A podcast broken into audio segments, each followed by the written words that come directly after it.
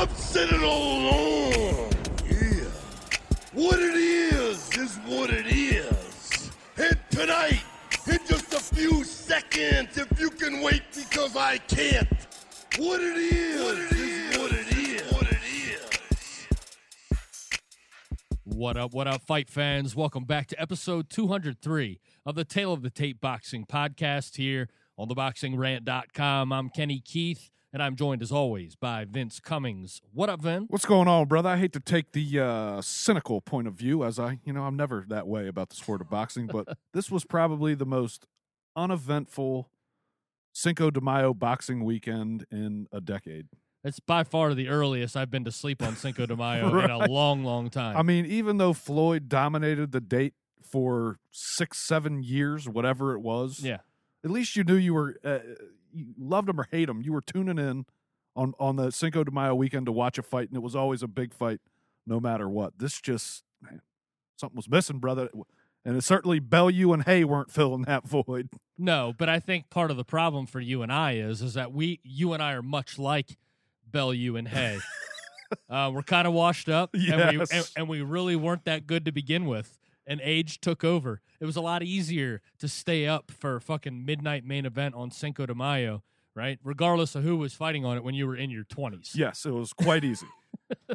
just gas up on the liquor and keep going, buddy. Yeah, yeah. Instead, we got uh, we got an eleven o'clock start on the East Coast, and we're served up the very first female boxing event in HBO history. It was a groundbreaking moment that nobody saw. Ugh, oh my God, was it painful? Look, man, we'll talk about it later, you know. And, you know, if you're a woman tuning into the show, which I think there might be, I don't know, five to 10 that listen. Right. I know of a couple, you know, a couple. There's there's one that's pretty goddamn hot, by the way. Oh, Shout out to Sandra, the, the young Cuban who knows her boxing too. oh, But yeah, I mean, we're going to have to go a little hard on the ladies today. that's all right, man. That's all right. Um, but we also have a fight preview. Yes. Um, uh, coming up as Jorge Linares defends his WBA lightweight title um, against Vasily Lomachenko, a fight that you and I will be heading to early Saturday morning. Oh, indeed. Cannot wait. Good shit. Um, well, we welcome all of you to the 203rd episode of the Tale of the Tape Boxing Podcast. Be sure to subscribe on iTunes, Spreaker, and Google Play. Stop by the Boxing Rant YouTube channel and subscribe to the show today.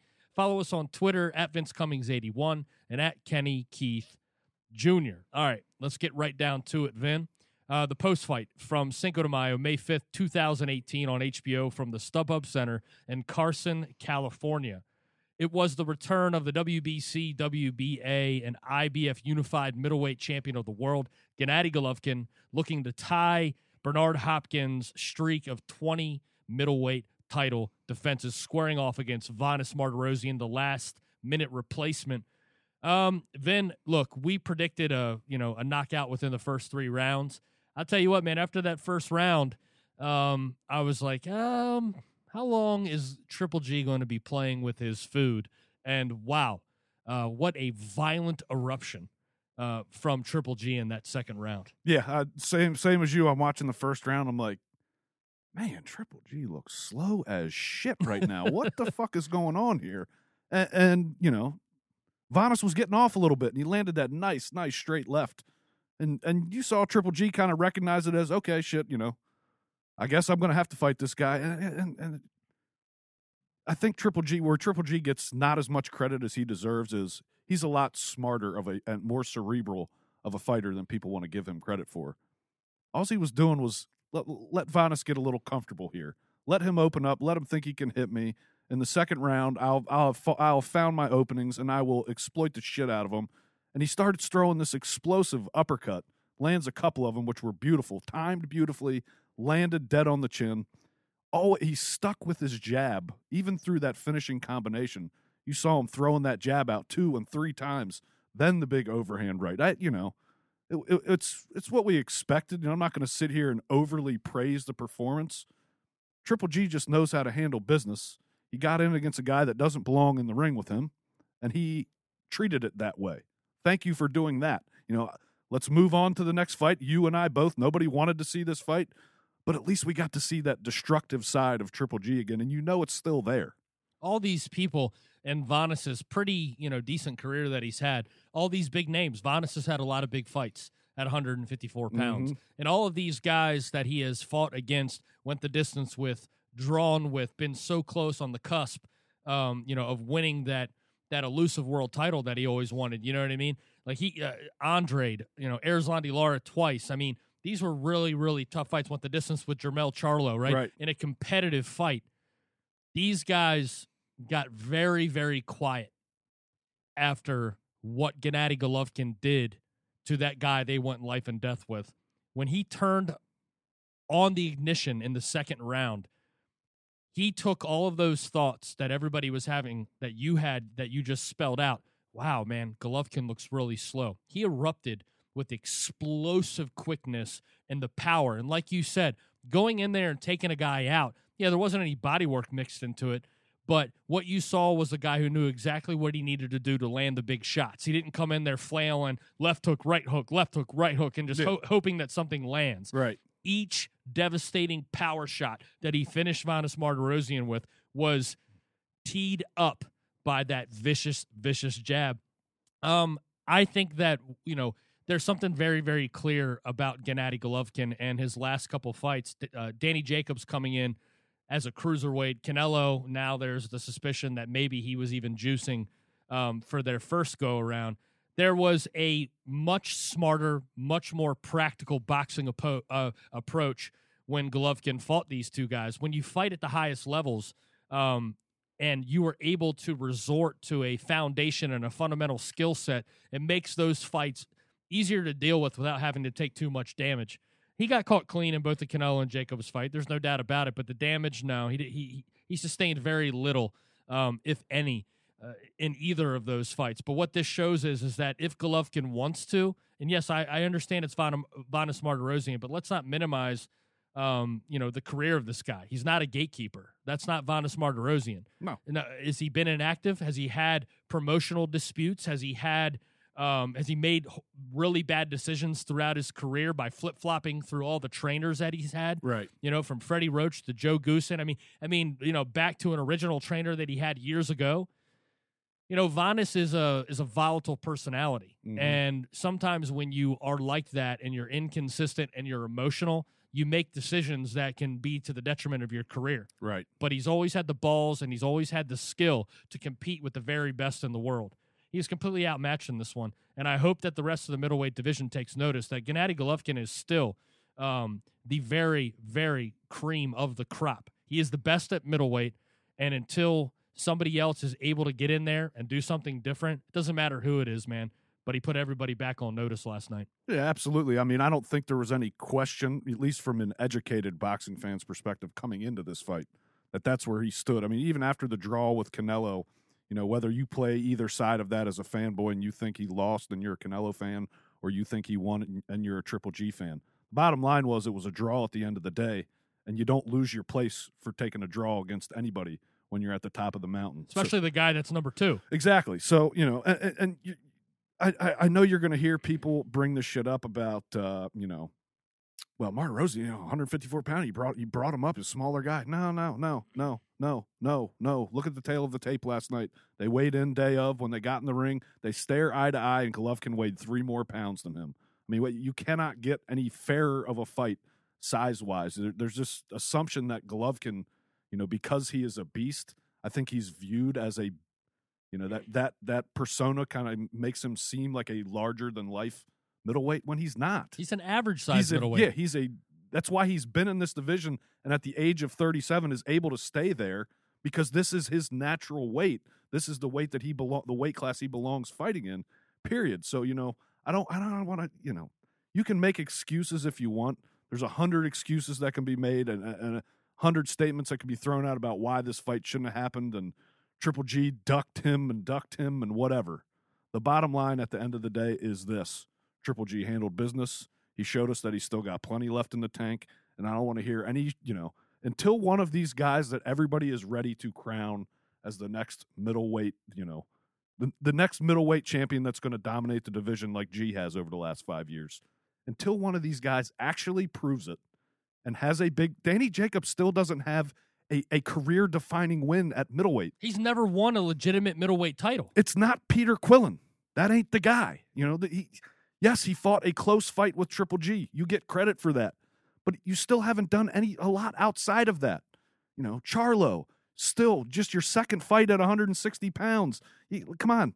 You, you got to prove it.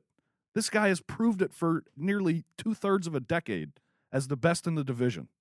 You, you, does, he deserves his fucking respect, period. Whether you like him or you don't, you cannot not respect him. It's kind of gotten to the point where it's kind of run a parallel to LeBron James' career as me as a sports fan. I couldn't stand the guy. Everybody wanted to force feed you early in his career. He's the best in the NBA. He's the best. He's the best. He's the best. And then it kind of slowly he starts winning and starts showing you this guy is the fucking best. And you know, do I like him? No, but I respect the fucking hell out of him. And you cannot tell me he isn't the best player in the NBA. You cannot tell me Triple G isn't the best middleweight in the world. Period. Yeah. No, look, it's it's it's very very clear, you know. I mean, let you know, let's take for example, you know, the agenda um and the narrative of Pete the Poet and his minions at HBO. And oh, and God. you know, I hate to say this, man, like, you know, we've been really really hard on anybody that comes across as being, you know, sort of fake and and and sort of creating these like alter realities you know what i mean Mhm. in the sport like crafting narratives that are so plain as day if you watch the sport for five minutes are not true Right. um, this hbo broadcast was absolutely awful these guys are at the very bottom of their game They got ring rust. i mean dude they're i don't even think it's ring rust i think jim is slipping Yeah. Max is strictly hot takes you know what i mean and. Roy is lost in between it because he's like, "What is Max saying?" And what is Jim stuttering for? I thought I was the guy that stuttered. right. You know what I mean? That's my job. Don't be don't take my stuttering. You know? But the whole story doesn't make any sense. And and and, and to your point, and, and the way I'm tying this in is the you know, the prophetic pumping and just jamming down your throat of Canelo and Danny Jacobs because, you know, they're HBO guys too right. but it looked like the agenda was to minimize Triple G and lift up Canelo and Danny Jacobs for some reason. Let me just explain something to some of our listeners that I know do not know this, okay? Since the Triple G fight, Danny Jacobs has been in the ring with two no hopers, okay? And he has looked awful against both of them. Let me pile on a little bit more, all those that want to say fucking, you know, he ducking the rematch with Danny Jacobs, right? You do realize that Vanes Martirosyan was scheduled to fight Solinsky, who was the last opponent of Danny Jacobs, Yes. right? Yes. Okay, okay, so let's. Yeah. And when that fight was announced, the Vegas odds, okay, the biggest sports book, most important sports book in the fucking universe. I don't care how much legal gambling there is in the UK. Mhm. Vegas odds mean the most. Vanes was the favorite in that fight. Yes. Danny Jacobs went life and death with the opponent that Vanes was supposed to face, who was the underdog. Yep. Li- Life and death. And Triple G demolished the favorite in that fight. So you need to have all the pieces to the story. Don't just listen to what this pathetic representation of boxing announcing is. You you and I in the past, you know, we used to wear these guys out a lot, right? We've moved on from that. We just Yeah. focus on the fights and the and the drama that surrounds it and just try to have some fun with it, right? I like to dip my toe in every once in a while. Every once in a while, you know? There's no doubt about it, but you got to call a spade a spade. And HBO's broadcasting has become so fucking bad. Their entire product is awful. And if I'm Abel Sanchez, Tom Loeffler, and Gennadiy Golovkin, and I fucking run that fight back, watching a little, you know, a little post game tape, Right. You know, see see what went well, what didn't, whatever. Um, and I'm listening to that broadcast. I'm telling you right now, if I'm Tom Loeffler, I'm picking up the phone and saying, We're done with you fucking scrubs. You guys have fallen off the cliff. You're more concerned about fucking promoting your first women's fight of all time. You know what I'm saying? Yeah. And Max Kellerman comparing fucking Cecilia Braekhus to Andre Ward than you are fucking promoting Gennadiy Golovkin. And when G- Golovkin's fight is on, all you want to do is cross promote your other two fighters. It's like, stop it already. Can we just get down to the crux of this entire thing? Stop def- defending Canelo. Stop, stop, stop. You all of you look like idiots. I'm telling you right now, if HBO does not fucking just pull a total Houdini trick, right? And pull Anthony Joshua out of the hat, I'm sorry, man. I don't see where this fucking goes. Canelo fucking this entire situation up has caused a an effect on HBO where they have nothing. Next week they're going to be old fucking Max the Shill who watches boxing five seconds out of his work week right. is going to be announcing a Saddam Ali versus Jaime Munguia fight.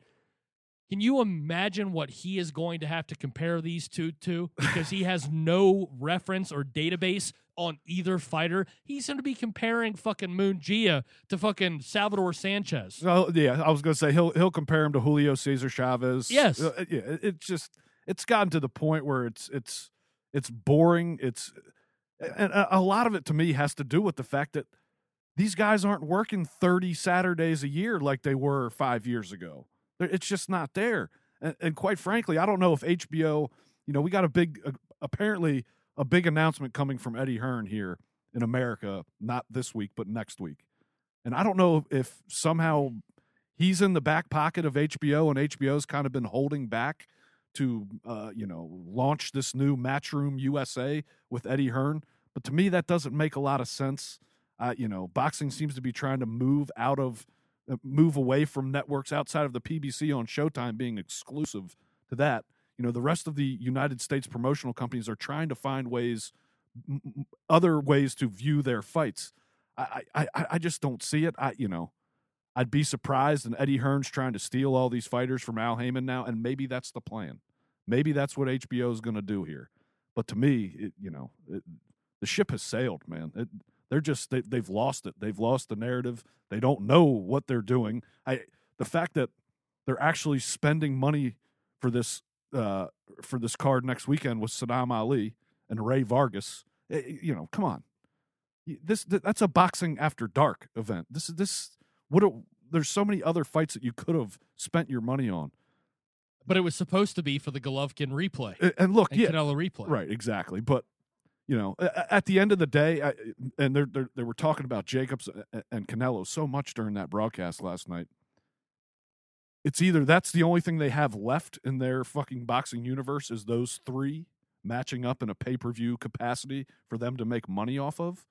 I, I, otherwise, I don't get it. Uh, HBO just to me, c- once again, just shows that they they're just they're gone. They're they're they're in the abyss of boxing nothing to me. They just don't understand the sport, and who, whoever is behind the scenes pulling the strings is completely lost. Oh, there's no doubt that Pete Nelson is completely out of his depth. Yeah, you can sit here and try to make excuses for a guy that you might like, uh, you know, about lawsuits and acquisitions and mergers and you know this, that, and the other, and that's affecting the budget. And Game of Thrones needs you know some fucking you know an extra five hundred million dollars for some. some they got Ice Dragon now, Ken. Yeah, exactly. You know what I mean? So I mean, they're dude, they're making fucking what, you know, a little movie for the remaining episodes of it. Right. So maybe there's a shortage of cash, but that doesn't explain with you know what's going on with the product that they're actually able to afford presenting to us. Mhm. Right? It has turned into a completely warped and twisted narrative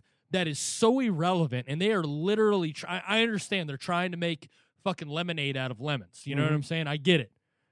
But dude, it has gotten so embarrassing, man. And since Pete Nelson has taken over as the head of HBO, they have gone off the fucking rails. HBO is at its worst point that it's been in a long, long time. Good job, Pete. Yeah. Thanks. Thanks, Petey boy. Awesome. Yeah, I mean, and, and look, you know, I don't want to harp on this too bad because you know, but I'm sorry, you put that card on last night, and you're gonna HBO is going to make their uh, you know their social justice stand, and and they're gonna put a woman a woman on that's apparently the first lady of boxing, and I've never heard of her. this that and the other. I've heard the name.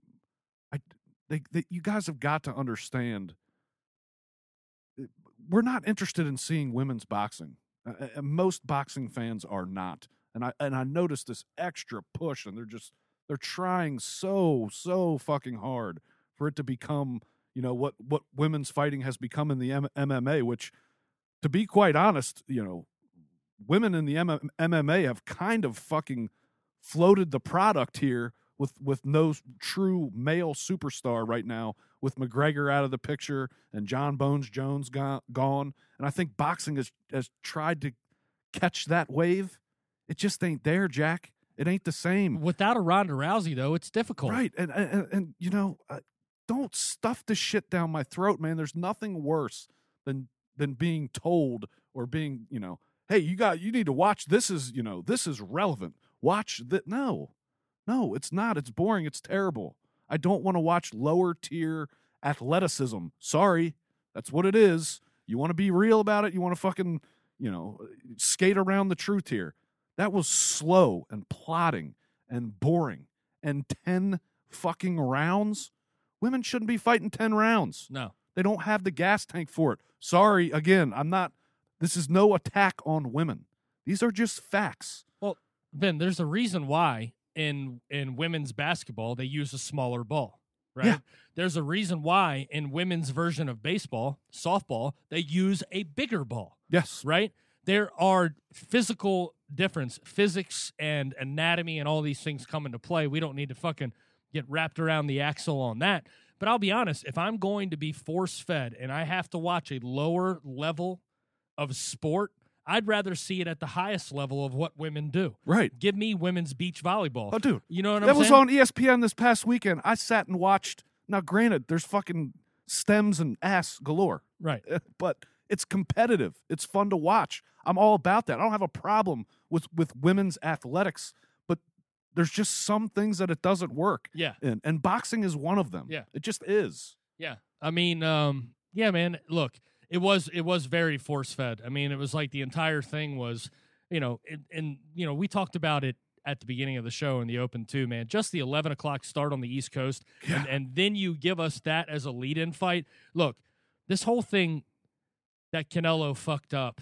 Um, you could salvage things in certain areas, right? At least it was a Mexican that ruined Cinco de Mayo, Ken. Yeah, exactly. a fucking American holiday. Um, it's it's it, you know it's ironic, It is. but dude, we get what this fight is Uh huh. against Vanes. Nobody really wanted to see it. We saw it. We what happened happened. Triple G handled his business. But the fact of the matter is, man, just put it on at ten o'clock and make that a one fight fight card, Right. so I can just get on with my sleep. Honestly, uh, uh, in a fight like that, that's not truly a you know. It's it's not main event. It's that matchup, even though it It's involves. not an attraction. yes, it's it's not that. So a fight like that, why why isn't that on at fucking seven o'clock on the East Coast and fought in the middle of the day on the West Coast? It, it- it's not an event like that. It doesn't need to be at midnight. This isn't fucking Tyson Lewis. This isn't Mayweather fucking Maidana. This it's not that. and you don't have to. I understand in those situations. right. You want to you know all encompass everybody and make sure uh, you get as much eyes as possible. But we're talking about a fight that only sold, you know, not even 8,000 tickets. There was plenty of seats available. This wasn't a, a highly anticipated event. Put it on in the middle of the fucking day. Yeah, it's not like it's look the only fight that could possibly fail in a daytime main event at the StubHub Center is a Robert Guerrero fight. I mean, we, you know what I'm saying? This is Triple G. So whoever was going to go to that fight, they were all diehard Triple G fans, right? Yes. So they're going to go to that fight whether it's at two o'clock in the afternoon on the West Coast, Yes. or if it's at eight o'clock on the West Coast. It doesn't matter. You're still going to get the same gate. Yes. And with the size of those purses, I mean, dude, Gennadiy Golovkin probably had to just pay for his entire camp, all the salaries and everything else, with what he's going to take away after taxes with that million dollar purse. Yeah. You know, I mean, to quote Randy Moss, I mean, I think Triple G in a million dollar purse, he shakes his dick at it. he does. At know? this point, after he cashed probably, I, I don't know how much he cashed in the Canelo. Let's just say 15 million. Okay. right around there. yeah, that's uh, that's not just significantly a lot less. That's Yeah. fucking you. uh, That's hard to fathom. Working one day for fifteen, and then the next time you go out, you're working for one. Yeah. The hourly wage on a fucking 12 round fight for that, for, uh, for Golovkin, it isn't worth it. Right. That's why he handled business in about four minutes. Unfortunately for all of us, uh, all that means is when they go back to the negotiating table, you know what Golden Boy is going to stand on, and that is going to be that you need us and we don't need you. okay. Yeah. Mo- moving on. Yes, But the question is, Ben, moving on to who? Who do you want to see Gennadiy Golovkin in the ring with next? Um, I would rather see him fight Billy Joe Saunders next. I think that's, to me, that's the more intriguing fight. Um, I would put Billy Joe Saunders uh, odds at beating him, uh, right where I'd put Canelo's and everybody else's. There, you know.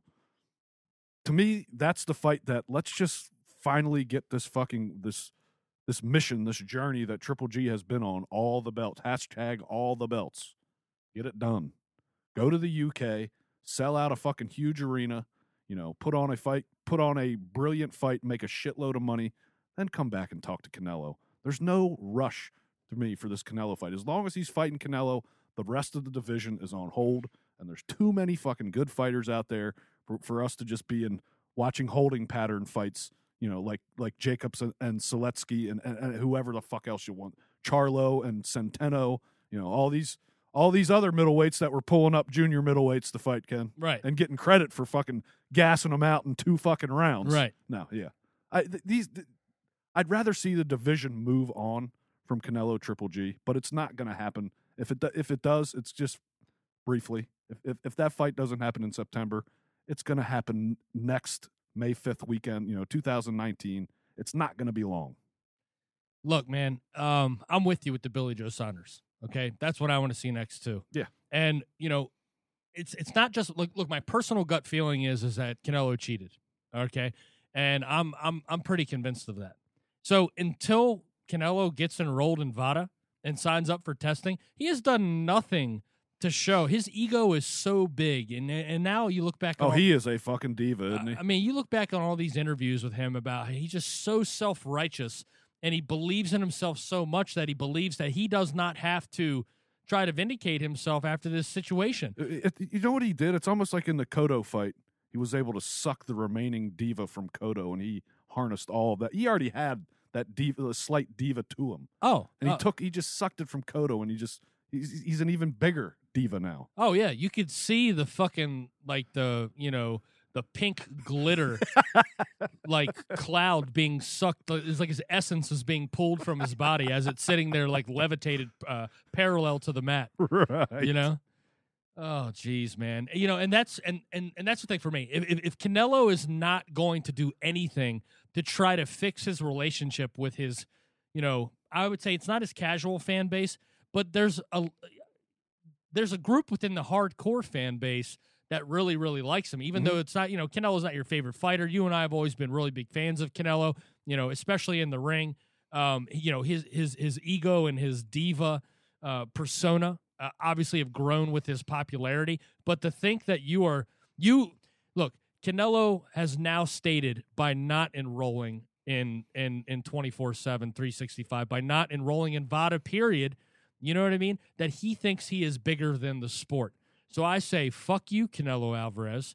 It's time everybody moves on from you mm-hmm. and we'll see how fucking much you draw and how big you become when the only fights that you can get are the Hugo Centenos and the Zelenskys of the world. Because I'm telling you right now, take the Billy Joe Saunders fight, like you said, go to a big stadium overseas, make six, seven, eight million dollars, mm-hmm. come back to the United States, and boom, Derevyanchenko, right there. Boom. Next fight, Charlo. Charlo. Boom. You t- look, Charlo and Triple G will be such a polarizing fight, and uh, uh, uh, whether Charlo is able to in the next you know couple fights raise his profile even more than he is, and he's on the rise right now. That fight will sell. It sells itself. It, it, it just does. Period. It will be one of the biggest. It'll be it'll be bigger than than Triple G Jacobs in my opinion. Absolutely. as a pay per view fight, Charlo's better than Jacobs. Exactly, and he sells more than Jacobs. Jacobs has a hard time. I mean, Jesus Christ. That, did he sell seven thousand tickets in his hometown? I think the last five fights combined, he has a sellout at the at the Barclays. God, Jesus Christ, man! Yeah, it's pretty pathetic. Um, all right, so let's move on from this. There's still a lot to happen. Um, you know, a, a lot of big fights. We got a big summer ahead of us, and if anything happens with Gennadiy Golovkin and Canelo Alvarez, it isn't going to be until the back half, uh, you know, the back quarter of 2018. Anyways, you never know. I mean, if if whatever's going on in the appeal process with the IBF and this Derevyanchenko mandatory, you know, and and he has to honor his mandatory by August, then it's it's so smart, man.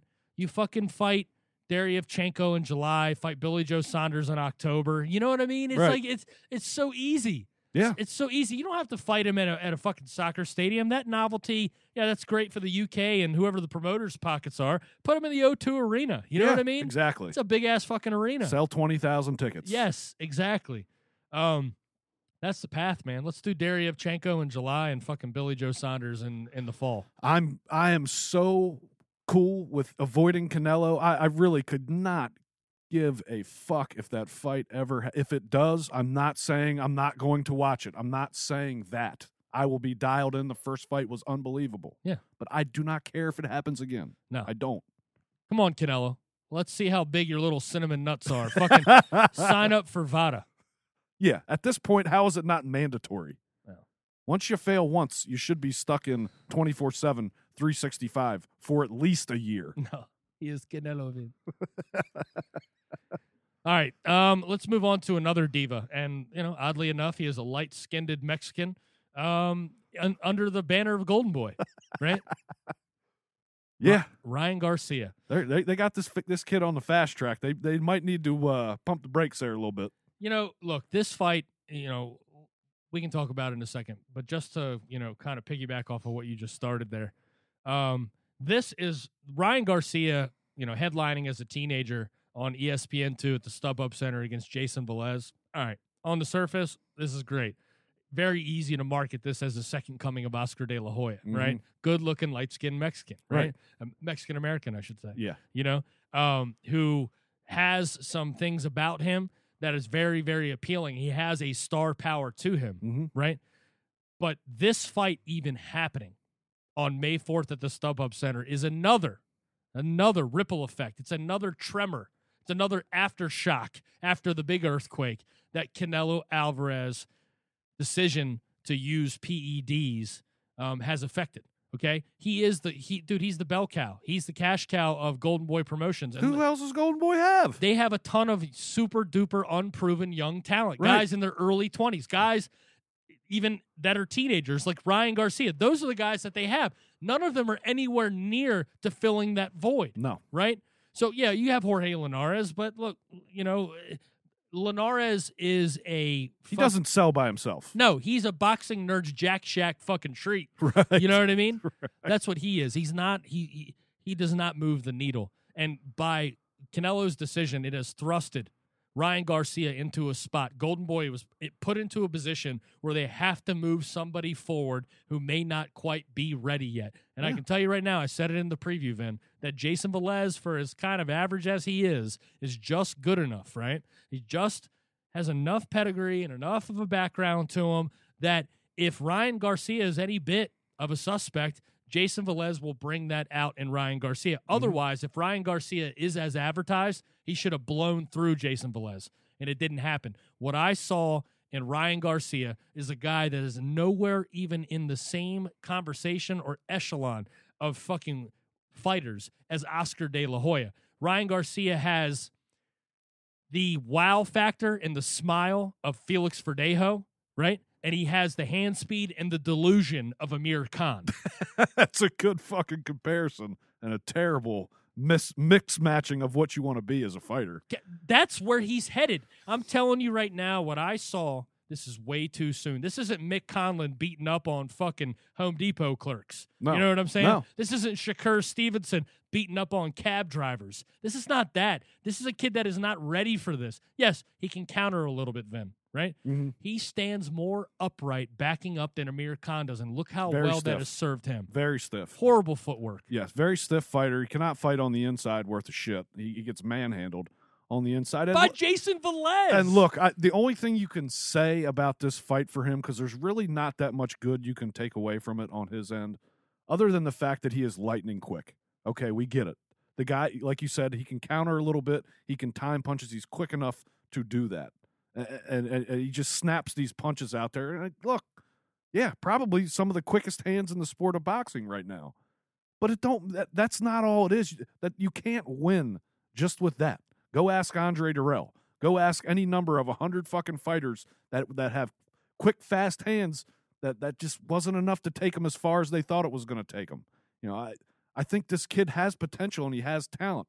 And if there's one thing to do from this fight, is to go back and watch and take away from it the numerous flaws that you have as a fighter that need to be taken care of before you hop on the mic after a fight talking about I want to fight Tank Davis. Yeah, Tank Davis is young, but Tank Davis is a when you watch him in the ring, he operates like a polished veteran fighter. He, and he's strong as fuck. he Vin. knows how to handle himself and he is manhandling established pros.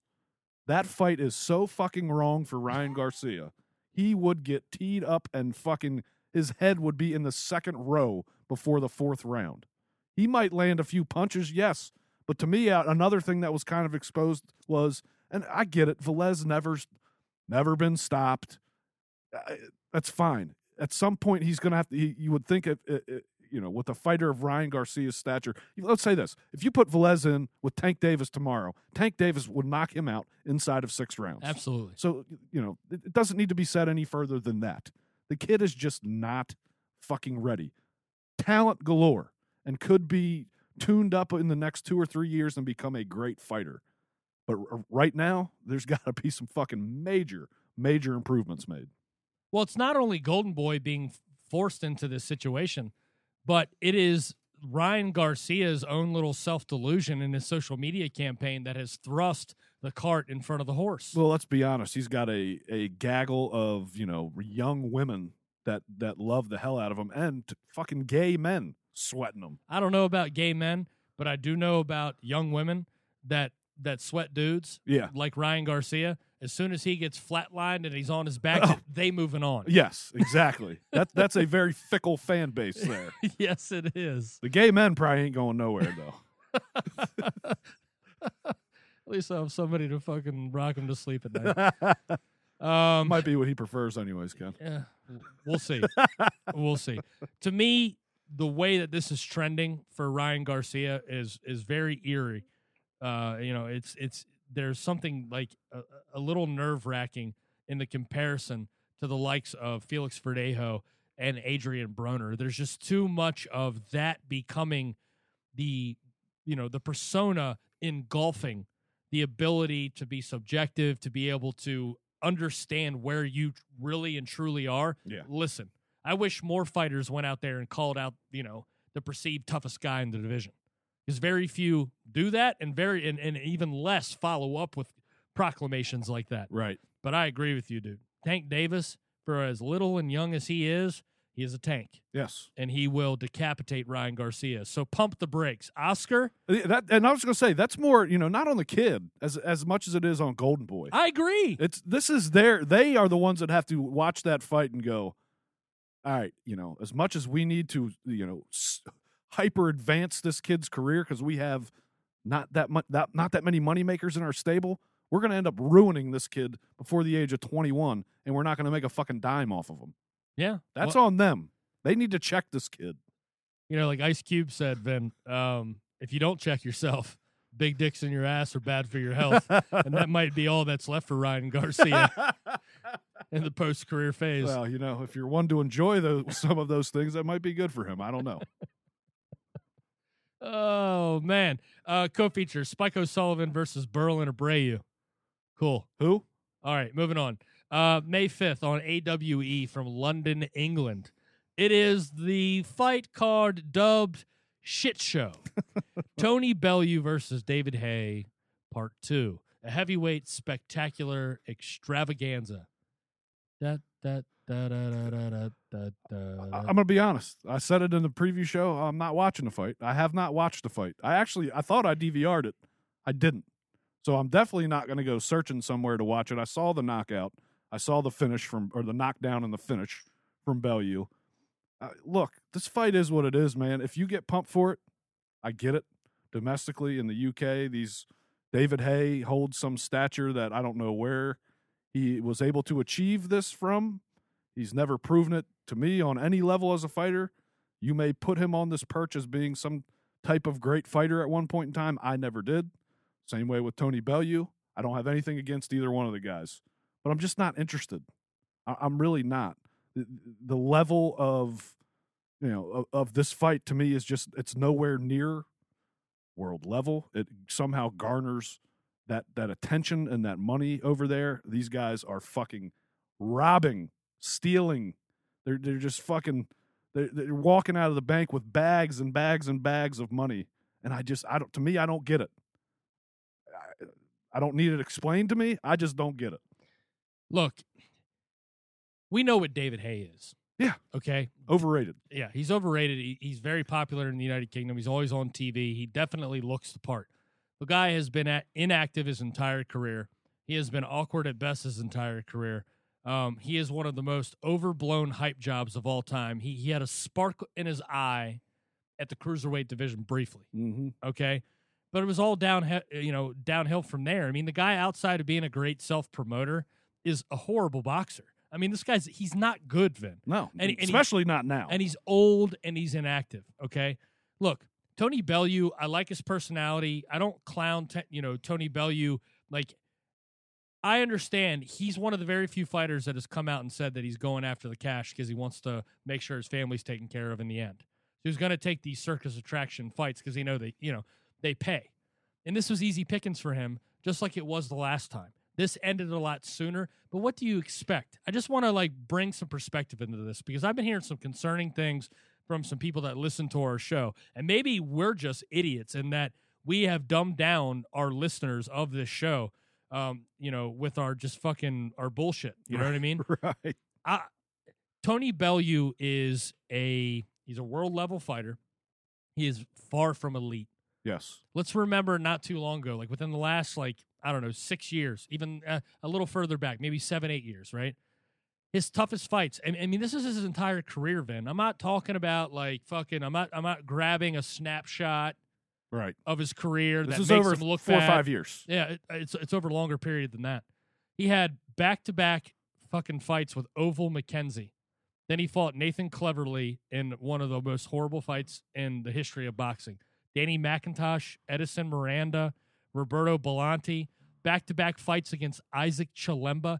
Then he gets knocked out in the sixth round by Adonis Stevenson, right? Yeah. At, this is all at 175 pounds. Valery Brudov, Julio Cesar dos Santos, a rematch that everybody asked for against Nathan Cleverly. That fight was putrid. Ivica Bacurin, Arturs Kulikauskas, Mateusz Masternak, Ilunga Makabu, and then he raises the Cruiserweight Championship of the world against arguably, and I, I don't know anybody that would argue me on this because I don't know if anybody even knows who BJ Flores is, the worst fighter in the history of the Cruiserweight division. Yes. Not only is BJ Flores a tragedy on the microphone, this guy is one of the technically worst fighters I've ever seen in He's my a- entire life. It's a fucking tragedy as a human being. Exactly. And then back to back fights against a fucking circus elephant and David Haye.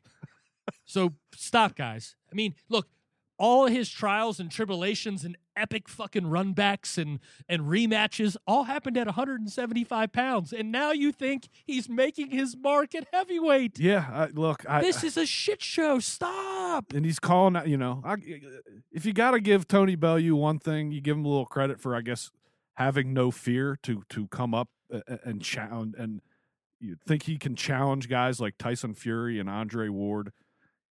I get it. He wants to make the money and it's fine. I, I really I have nothing against Tony Bellew other than the fact that he has some retarded takes on shit that really is. I, it's it doesn't matter when you, when it comes down to it. But you know, I I- just don't care about the guy. He's just not that good. He's fought, Ben. All that time I just spent, all that time I just wasted reading through his resume. I hate doing that because it is a fucking waste of time. Mm-hmm. He has literally fought one elite fighter in his entire career. One. Yeah. Just one. Yeah. Adonis Stevenson at 175 pounds, and he got knocked out. That's it. Nobody on this list, on this resume, nobody at any weight class has ever been accused of being elite. No, no. You would think, you know, based on the what what this guy garners in the public, and especially in the he doesn't. Nobody cares about Tony Bellew over here. No, nobody does. Lit- literally zero people care about him over here. But in the UK, he is a big name, one of the bigger names, and you know, credit to him, I guess, for being able to pull it off. But sorry, not interested. Cool. Yeah. What's next for Tony Bellew? Uh, I'm sure it'll be. He'll probably be fighting. I don't know about Tyson Fury because I can't see Frank Warren and Eddie Hearn getting together on anything outside of a deal between Tyson Fury and Tyson Anthony Fury Joshua. embarrasses Tony Bellew. Yeah, I, I, I think he's literally, and it makes perfect sense. Fight Andre Ward. Fight him at a catchweight. Fight him at a 205 pound limit, you know, heavyweight fight, whatever. It- trust me. Uh, You don't think that Andre Ward wouldn't stamp that on his record and all of his, you know, loyal followers wouldn't stamp that as another reason why he is one of the greatest of all time? Beating a fucking pudgy average fighter. Neat. Yeah, that's what's that's that would be what I would say is most likely to happen. So, are we in agreement though that Tony Bellew is nothing more than just an attraction? That's it. Andre Ward will be coming over to the UK early part of next year. It'll be at some fucking stadium over there. Cool. People will eat it up. Oh, Max will have his fucking dick out all night. that shit'll be raw. He won't, dude. By the fucking fight actually happening, he'll be shooting blanks. he will have gotten way ahead of himself. Fucking terrible. What a horrible image. Well, we're talking about just horribleness. Yeah. I don't even know if that's a word, but you know what I mean. Yeah, yeah, kind of all blends together. Cool. Average fight. We just wasted our, uh, you know, probably the last ten minutes on it though. Good. Neat. Moving on. Yeah. Well, you know what, man? It deserves to be talked about. All right, let's get to the fight preview here, Vin. Um, May 12th, this Saturday night on ESPN from Madison Square Garden. Jorge Linares defends his WBA lightweight championship against Vasyl Lomachenko. Most people have Vasyl Lomachenko, if you're into pound for pound list, as the best fighter in the world right now. Mm-hmm. Um, this will be Vasyl Lomachenko's first fight at 135 pounds, and he squares off against one of the very best fighters in the world. Most people who move up, they get an easy fucking teed up, Right. you know, and knock them down kind of fight. Pacquiao moved up to 140. He got David Diaz and got a belt. Yeah. You know what I mean? I mean, look, uh, this is a, you know, it's it, it's not very often that you get two, um, you know, technicians in the ring that are, are are so skilled and talented like this. It's very rare that you, you know, like I said before, get a guy that's moving up to, you know, uh, leapfrogging through these classes. You see the, you know, the road that Mikey Garcia is taking. It's not the road that Vasyl Lomachenko is taking. This is a real fucking fight, man, and it's very interesting uh, for both guys. But I think that it is necessary at this time and this moment in both guys' career. Both guys need this fight. Yeah, yeah. I think you know Lomachenko still needs that fight that that truly announces him, and for some people to actually, you know, believe what their eyes should be telling them when they watch him fight. This is the win that he needs to seriously propel him to the unquestionable top two of the pound for pound list in boxing, if you care to go that route. To me, when this fight was first announced, and the more I thought about it, I said, "Fuck, man," you know. Linares is in for it, and I think he's going to get his ass beat. But I, I, I think I'm I'm backtracking on that a little bit, only because this is the first time that Lomachenko is going to fight at 135. Does he have a ton of? Does Lomachenko known as a power puncher? No. Does he have power? Can he unleash it when given the opportunities? Yes. But I think this is a this is a bit of a different ball game here, and he's in the ring with a technician in Linares that I cannot. This isn't fucking. Uh, this isn't Rigo. Yes, Rigo is a technical, technically sound boxer. It's a one trick pony, though. Yes, exactly. And and Linares is not that. I, I think we're going to see more than we've ever seen from Lomachenko. I think maybe we'll get even more. Uh, he'll dig deeper into the bag of tricks than he has in any other fight. And- and I think it's close for a while. And I think Lomachenko kind of halfway through the fight starts dominating. But I think this thing's going to go the distance and it's going to be pretty entertaining along the way. It's going to have its its spots and exchanges. And I think Linares is good enough to at least catch Loma and force him to take that you know the next step in the ring and and truly unleash what he's capable of. I think one of the big things, and I agree with everything that you just said, that really helps this fight, and it helps the you know sort of what's next. It helps if if if Loma, you know if Lomachenko comes out vic, you know, victorious. Not only will this be you know a career defining fight and a you know stamp of validation for those you know fucking idiots out there that don't know what they're seeing yet, like you said. Um, but I think that one of the positive things to come out involving Canelo Alvarez um, that had an impact on the rest of the boxing world is that this fight was supposed to it was negotiated to happen at an earlier time because they were originally going to have the Canelo Alvarez and, and and Triple G replay fight as part of that Saddam Ali card on HBO. Right. So what actually serves well to this fight, to the future of both guys, to where this thing can go, is that it's going to be on at a reasonable time. It's going to be on ESPN, and people will tune in. Everybody I've talked to that watch combat sports on the peripheral, I have made it very clear, dude. Find yourself a TV around eight o'clock, eight thirty p.m. on Saturday night, and turn on ESPN wherever you're at. If you're at the local bar having a drink, whatever, turn it on. You Yeah. need you need to see greatness. You're going to see two of the game's very best technicians. If you told me, Vin, Ken, I want you to rank the best technical boxers in the sport today, I would have a hard time not putting these guys number one and number two. Yeah, I, was, I would put Lomachenko one, and then I would not make it out of the top five without naming Linares. Absolutely. Uh, it, it- it's just that's what it is in this fight, and you know we're going to see if truly you know there's some people, and I being one of them, you probably being one of them, that thinks Lomachenko is even on a different level than a Linares is. That he he possesses this. You know, you uh, you watch some of this weird training shit that he does, and he's juggling fucking balls, and he's he's got these mind. You know, he's always training his brain. To me, his father, the the the way he's kind of, and uh, and I don't see a lot of other people doing it to me he's slowly kind of revolutionized and created this this fighter that is so highly concentrated that his his concentration in the ring cannot be broken. And he's constantly you know calculating the risk and reward of counter this and, and that and he's on top of everything as a fighter. And i think this is the fight where we truly truly truly are going to get to see all of that from him and I think he takes the next step. And I think Linares comes out of this looking good as well because he's going to be a fighter that has done significantly better against Lomachenko than any one of the last four or five guys that we've seen him that were thought of as, you know, elite or on the verge of elite that he completely dominated. I think Linares will have a little bit more success than those guys, but at the end of the day, Lomachenko is going to uh, show the world and, and, and quite frankly, you mentioned it, you know, when you were talking. uh, Lomachenko used to be kind of a boxing's best kept secret. He has trickled out into the mainstream of combat sports.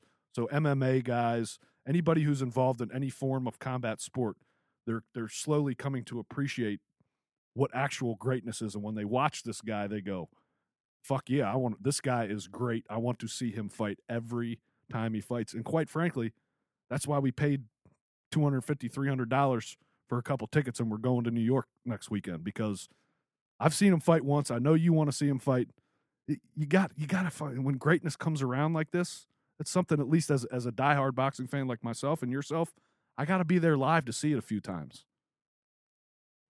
You predicted um, you know that the fight goes the distance and i think it is exactly the point that you made um, about that you think that there's even you know linares is special and we know that lomachenko is special but you said that you think that lomachenko is even a level above linares mm-hmm. and that's why my prediction is what it is give me vasyl lomachenko to stop jorge linares sometime around the 10th round of this fight i think it's going to become too much We- you know we've seen it with highly athletic uh, fighters in the past, guys with great hand speed, guys that try to move a little bit. Um, Lomachenko is always a superior athlete in the ring, Right. It- you know, and it doesn't matter.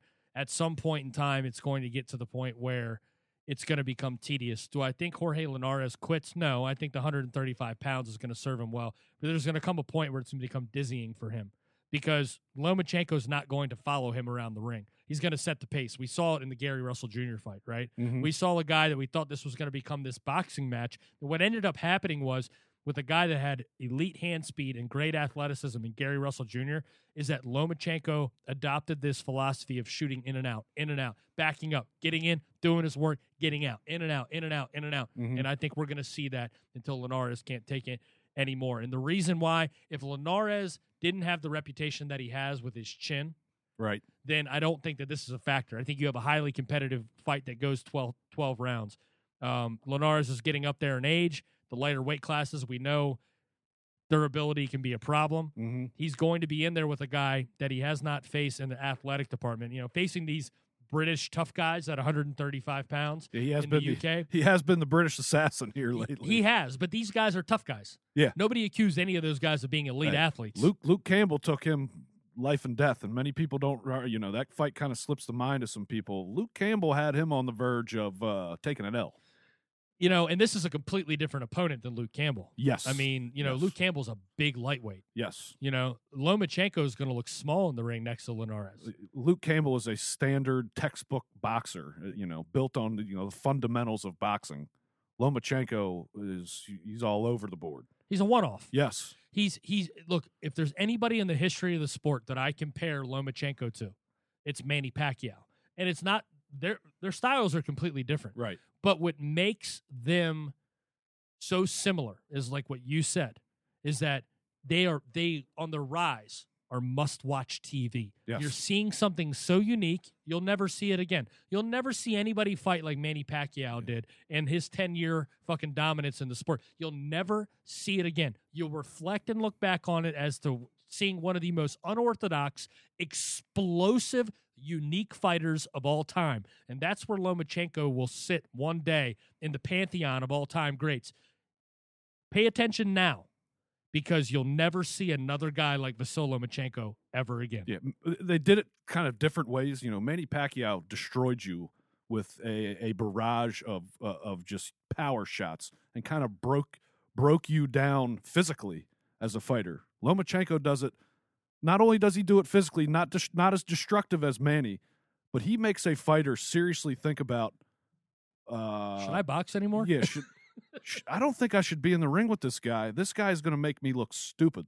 He, he he mentally breaks fighters down to the point where they're like, "Fuck, dude, I'm not going to get made to look like an asshole tonight. I'm out of here." Um, you know, it, it's it's a unique thing. Yeah. you know, and people will tune in. I think this is going to do great numbers. I think the crowd at MSG is going to be fucking hype. Yes, really do. absolutely. This is you know, this was supposed to be the end, the the the third pillar in what was going to be the greatest two weekends in boxing in the last ten years. Because remember, Usyk and Gassiev was supposed to be fighting on Saturday or Friday night, Yeah, the eleventh, and this was supposed, you know, and, and Triple G Canelo was supposed to be this past Saturday. in seven days, three great fights. I mean, fuck, dude. Now we're we're still we at least we still got Lomachenko, Linares to kind of save it. But think about what that you know what boxing lost there, the kind of momentum they could have gained off of that. I'm just looking forward to leaving here at 7:30 in the morning and heading up to New York City. It's going to be a good time, dude. Can't wait to spend spend time. You know, throw some back with the uh, with the fight fans in New York. yeah, absolutely, man. Um, so we'll see all of you in New York City uh, early Saturday afternoon. Indeed. All right. Also in action uh, at MSG, Michael Conlan returns, Teofimo Lopez, Jamel Herring, and Mikaela Mayer. Um, the same night, HBO from Verona, New York, Saddam Ali versus Jaime Munguia. Honestly, Vin, I'm so dialed in on uh, on the fight that we're going to that I really don't care about this fight. Saddam Ali better be careful though, because Munguia is a pretty highly touted prospect. Yeah, a kid comes to fight. Uh, Saddam Ali's going to be in for it. He's going to, you know, uh, Munguia yet to prove himself against a talent like Ali, but uh, I, I like him in this fight, man. I'm actually, uh, I'll, I'll take him to win this one. Yeah. Yeah, stop Ali late. Okay, I'm going to take Ali. Yeah. yeah. I'm, I'm just going to say that maybe this is one fight too soon for Munguia. Mm-hmm. Um, Ali has got really quick hands. He's got good boxing pedigree, but he is a little chinny. He looked good against Cotto. Cotto may be old or wh- whatever, what have you, but you know, uh, doing what he was able to do to Cotto was impressive. All right, so that's the WBO Junior Middleweight Championship fight from the Turning Stone Casino, um, the site of a very memorable fight that you and I went to in Yep, uh, yep. Provodnikov versus Matthysse. Yeah, that that was uh, that's still probably the best live fight I've been to. Yeah, me too. Me too. All right, news and notes, real quick, and we'll get out of here, Vin. Uh, your boy Gurry, uh, next week, May 19th, uh, defends his WBC featherweight title in the Washington, D.C. area down at the uh, MGM Grand National Harbor, just a short drive away, squaring off against highly touted Golden Boy prospect Jojo Diaz. We'll get to that preview next week when we get back from Madison Square Garden. But my question is, Vin, are you going to be able to swing back to back weekend fights? You're a single guy. You don't have a, you don't have wife and kids keeping you from going to back to back weekend fights, do you? I got no, I got nothing holding me back except for the uh, price value of of these fucking tickets. the pricing is a joke. Two seventy five to sit ringside, two hundred for basically every other good seat in the house. And uh, not too many of our listeners, I'm sure, have been there, but there's not a bad seat in the house. It only holds 2,600 people for a fight. Everything's jammed in. It's theater seat seating. Seats are elevated, So you're sitting on the lower level of that uh, theater seating. You have a great seat. But fuck you. I'm not paying 200 bucks for Gary Russell and JoJo Diaz. And I'm looking at tickets last week. I'm going to go. But the only way I'm going to go is the day of the fight when uh, StubHub or whoever's got third, you know, uh, black market tickets available, you know, I, and they drop them to half price. Yeah, then I'll go. If it's a hundred bucks, absolutely. But I look on uh, on Ticketmaster now, and there is maybe 400 seats sold the last time I looked. what? maybe. The fight's a week away. This is a really good fight. Yeah. I, to be honest, I'm thinking I'm sitting there last week going, did they even announce the tickets went on sale? I didn't see shit about that. I didn't hear nothing. I normally get an email from Golden Boy, you know, because I've been buying tickets, so I get the pre-sale email. I, I, I did not see any of it, so I just decided let me check it out. Yeah, they're on sale. They're expensive, and there's a lot of them available. So if you want to go and you want to pay top price, you want to pay two hundred dollars to see that fight, go ahead. To me, after paying almost three hundred this past weekend, plus hotel, plus drinking and carrying on in New York, you know, I, can I afford to do it? I probably can afford to do it. Am I gonna do it? Not unless them prices come down, son. Absolutely not. And you can't go. You're probably not going to be able to swing back to back weekends with the wife and kid, right? Uh, I'm hard pressed trying to sell anybody, any one of our boys on the, the who's fighting. Oh, Gary Russell Jr. He's from Maryland, you know. They're like, I don't know who the fuck Gary Russell Jr. is. I don't want to pay that fucking money to go see that shit. Fuck that. Right. So uh, yeah, that, I mean, I, I, I'm not going to go by my fucking self. All right, Ben. Well, you know what? We'll just have to get on Tinder, find yourself a date to take to the fight. I'll be damned if I'm if I'm spending any more than ten bucks on a Tinder date. Oh shit, that's awesome. um, all right, let's close the show with your boy, Keith, one time Thurman. Well, I can say this that the shirt has arrived. I have acquired my Keith one time Thurman KOs for life shirt. And quite possibly will be rocking it next weekend in New York. So, you know, I'll be easy to find. Probably the only man in the city with a Keith Thur actually, I know I'm the only man in the city with a Keith Thurman shirt on. But as far as him dropping that belt, I'm gonna tell everybody this. There's a little more than meets the eye to this story. You're gonna say, Vin, you're such a fucking shill for Keith Thurman. He's eh, there's something going on behind the scenes, contract wise and whatever, with him and Al Haymon. And quite frankly, for those who don't know what an Al Haymon contract consists of, basically every fighter that signs a contract with him, there's a there's a line. I can't remember what it's like. Section C line E- or uh, line 32, whatever it is. It basically states that once you reach whatever said number is written in here, your contract is automatically extended for Set number meaning purse. Yes, per, yeah, your total amount of money earned. Say it, for Thurman, it was let's say it was three, four million dollars. Once you reach that number, your contract automatically extends for two more years. Automatically. Now there is no, I have to meet this number again once beyond that. So Keith Thurman got offered a lot less money to fight than he's used to fighting for, and he said, "Fuck that." You know, I, my hopes is that he's figuring out a way to get out of the contract with with Al Haymon, but I doubt it. I'm not going to sit here and make excuses for fucking Keith Thurman. The guy has been what he has been. It's been a complete joke over the last two years. Has he ha- has he fought uh, uh, you know tough fights?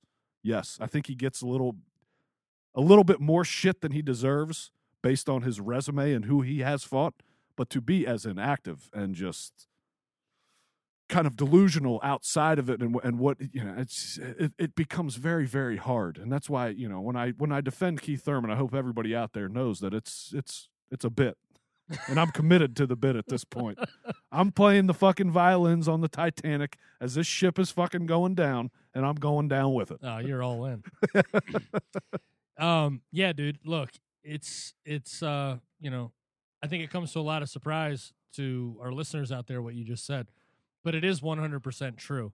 Um, it's not really there's no speculation in it. There is an issue with this contract right now. Yeah. Um, and it it becomes very convenient to feign an injury when you have been injured, right? Yeah. and just say, "No, I'm injured again." Fights off. Well, when you're used to making two million dollars, right, per fight, and somebody offers you under a million, well, no. This is what I fight for. This is my value. This is what you told me my value is. And what's it matter if he drops? Uh, honestly, if you're thinking his thinking right now, okay, have my belt. You two go fight for it. When I come back, I'm going to fight the winner of you two, who I've already beaten both of you, so it doesn't matter. Right. and maybe I will be, or maybe I won't be with a new promoter. Right.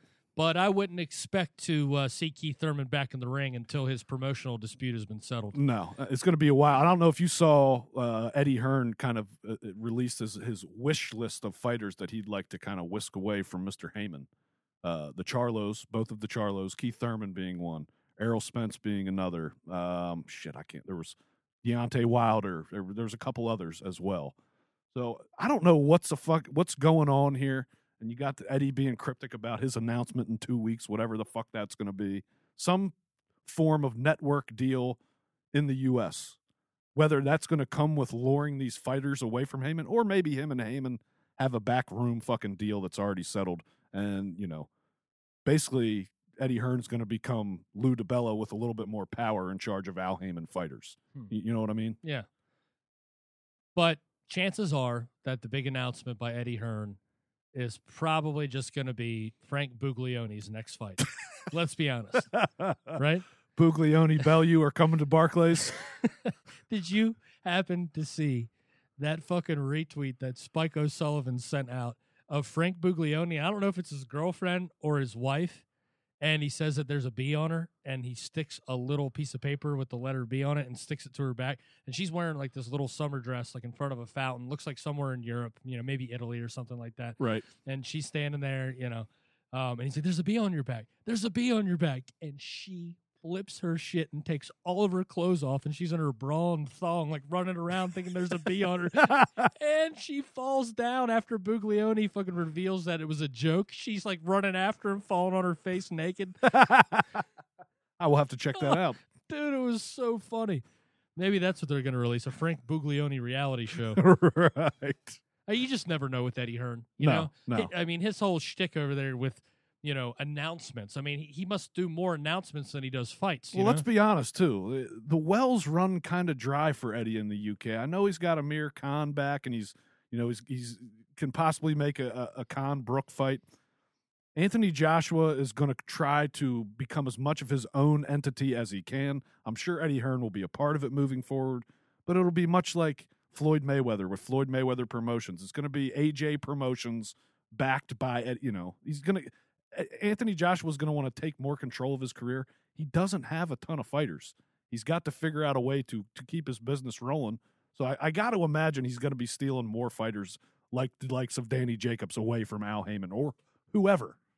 I think it would definitely be an improvement for the sport. It would definitely be an improvement for some of these guys' careers that have uh, seemingly met the financial thresholds and retainers involved in their contracts. Say what you want about Eddie Hearn, and I'm not the biggest Eddie Hearn fan. You're not, you know, he's kind of gets away with some shit and people let it slide. I'd like to party with Eddie. I would too, but I, I'll tell you this: the guy knows how to promote a fighter. Yeah. there's no questioning that. No, there's no doubt about it. I think he's the best promoter in the game right now. You have to take the fucking, you know, the bullshit along with the gold that you get. When it comes on to putting an event, the guy knows how to put on an event. Has he come along at the right time as it, as the centerpiece of that? Ben Anthony Joshua, yes. The the the stars are aligned in the timing of Eddie Hearn's rise in their family business. Uh, let's be honest: Eddie Hearn picked up a ton of fans by just choke slamming and stone cold stunning ness of the boxing voice in some of the most. Um, it makes you wonder how the hell those guys got to where they are in the sport, a- a- as far as a, an entity that covers the sport and is respected and is at, at all of the fights and covers everything. And I get it. I'm not taking away anything for anything from those guys' grind and being able to get to where they get to or where they've gotten to. But you guys, you you exposed yourselves and your leader exposed your exposed all of you for your just bias, total just biased delivery and lack of knowledge. Quite frankly, I mean, you look fucking stupid. look, I think it's the it, it, it's it's the age of social media. I think it's the climate in this country right now. I mean, honestly and truthfully, look, you know, bloggers have been around for a little while now. Guys have made their own mark in the sport, covering the sport, um, you know, presenting the sport. You know, have come from the ground up. Not everybody has taken the path of Ivy League into boxing, like you know the respected Doug Fischer and you know the less respected Max Kellerman. You know what I mean? Not everybody has that that traditional Right. education background in covering the sport. So outside of guys like Doug Fischer and Steve Kim, um, and a lot of the guys that do great justice to the sport, uh, you know, there is a gigantic vacuum that I would say is probably a majority of the coverage where, um, you know, these people sneak in and they get credentialed because they fanboy guys. They promote their, you know, these promoters of these guys because you know the sport is so fractured. Take advantage of these bloggers and they empower them um, to basically be mouthpieces for these guys. You know what I'm saying? Pump, pump the narrative to everybody, would you? Yeah, and you know, and the truth is, is that it's okay to kind of do that. I mean, we've seen and been to fights, you know, live and in person, where you see like people wearing credentials, doing like fucking, you know, photobomb selfies. I've seen credentialed bloggers from sites just like the Boxing Voice involved in these crowd moves at the old PBC shows when they first launched, where they would literally take a, a, a, group of people that they would let into the fight for free. They would provide them food and beverage, and they would move them around to all of the camera shots throughout an empty stadium. God, and there bad. are credentialed reporters not only in the picture but wearing their credentials and flossing it like like look look i made it That was on Spike. That happened all the time on Sp- PBC on Spike. Yeah, you know, and so look, again, it's all a symptom of boxing. Yep. While the sport of boxing is strong and there's a lot of talent in boxing, especially at the top, the truth is is that the sport is covered in a very piss poor way. I made a tweet about it. Um, Well, you know, what paid entity, uh, you know, whether it be, you know, you still have the Yahoos and, uh, uh, and a couple that have guys that they employ that really shouldn't be employed covering the sport. Uh, they're, they're kind of view it out of the peripheral vision and they're not really dialed in like they should be. But, you know, this isn't the day and age where, you know, newspapers were thriving and every newspaper had a dedicated boxing writer right? back in the day, just like horse racing. It's just died. So these the, the credible guys that are educated and and you know take their job seriously and are, are true journalists, they just don't exist in this sport. They get yahoos like me and you, Ken. They come in and fuck the whole shit up. No, we don't cover the sport. no, we don't. We talk about the sport. That- let's make that very clear. And I think we've done that plenty of times on this show. If you think that we are some type of paid entity or some A or new- some news organization. Yeah, no, we are not. We are two guys with a, two microphones, a semi decent studio with a couple computers that like boxing and talk boxing. Period. That's it. We're opinionated. That's it. Yeah, yeah. nothing more, nothing less. Um, we're not a uh, an NBA beat reporter. Um, you know that basically their network says, "Hey, there's a fight this weekend. Uh, you, you got an opening?" right. You know, and they show up and make you know profound statements about something that they uh, clearly aren't paying attention to. And never once, honestly, never once have we ever even tried. Nor do I really. I mean, not saying that I wouldn't accept being credentialed to a fight, but I, I've, it's never been something where I'm like, yeah, I want to get credentialed. I want to go to this fight for free. I want to go to that fight. Like, I could try to get a credential to Gary Russell and JoJo Diaz, and and probably could get close, if not get one. I don't, I'm not. I'm not interested in that. I'm interested in being up in the crowd with the rest of the people. What are you going to write a story about it then? No, that's exactly not what I'm going to do. I'm going to give you my opinions like I do on this podcast every week. You either like them or you don't. You tune in because you hate me or you you hate my opinions or, or you like my opinions. As long as you tune in, I don't give a fuck. Yeah, and as soon as you turn the microphone off, you're going to go get a fucking cold cut Yes. and go watch a fucking basketball game tonight. Exactly. You know? Yeah. All right. Well, I'm going to go pack my bag for NYC, so I guess I'll see you early in the AM on Saturday. I'm going to go pack a bowl and go home and enjoy the rest of the sporting Sunday, Ken. I think I'll do the same. I think I'll do the same. Uh, we appreciate all of you tuning in for another Sunday edition of the Tale of the Tape Boxing Podcast. This is episode 203. Be sure to subscribe to the show today on iTunes, Spreaker, and Google Play. And be sure to drop by the Boxing Rant YouTube channel today. So, Van, it doesn't look like we'll be doing a, uh, a Sunday show next week. Uh, absolutely not. That will be a fucking recovery day. Yes. Oh, and don't forget, then, it's also Mother's Day. Yeah. Thank you for the reminder, sir. Be sure to give Mama a call on Sunday At least gotta go give her a hug before I go home. before that plate of wings and a nap. right.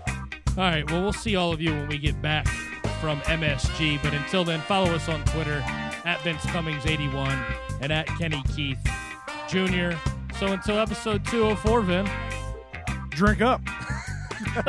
You've been listening to the Tale of the Tape on theboxingrant.com.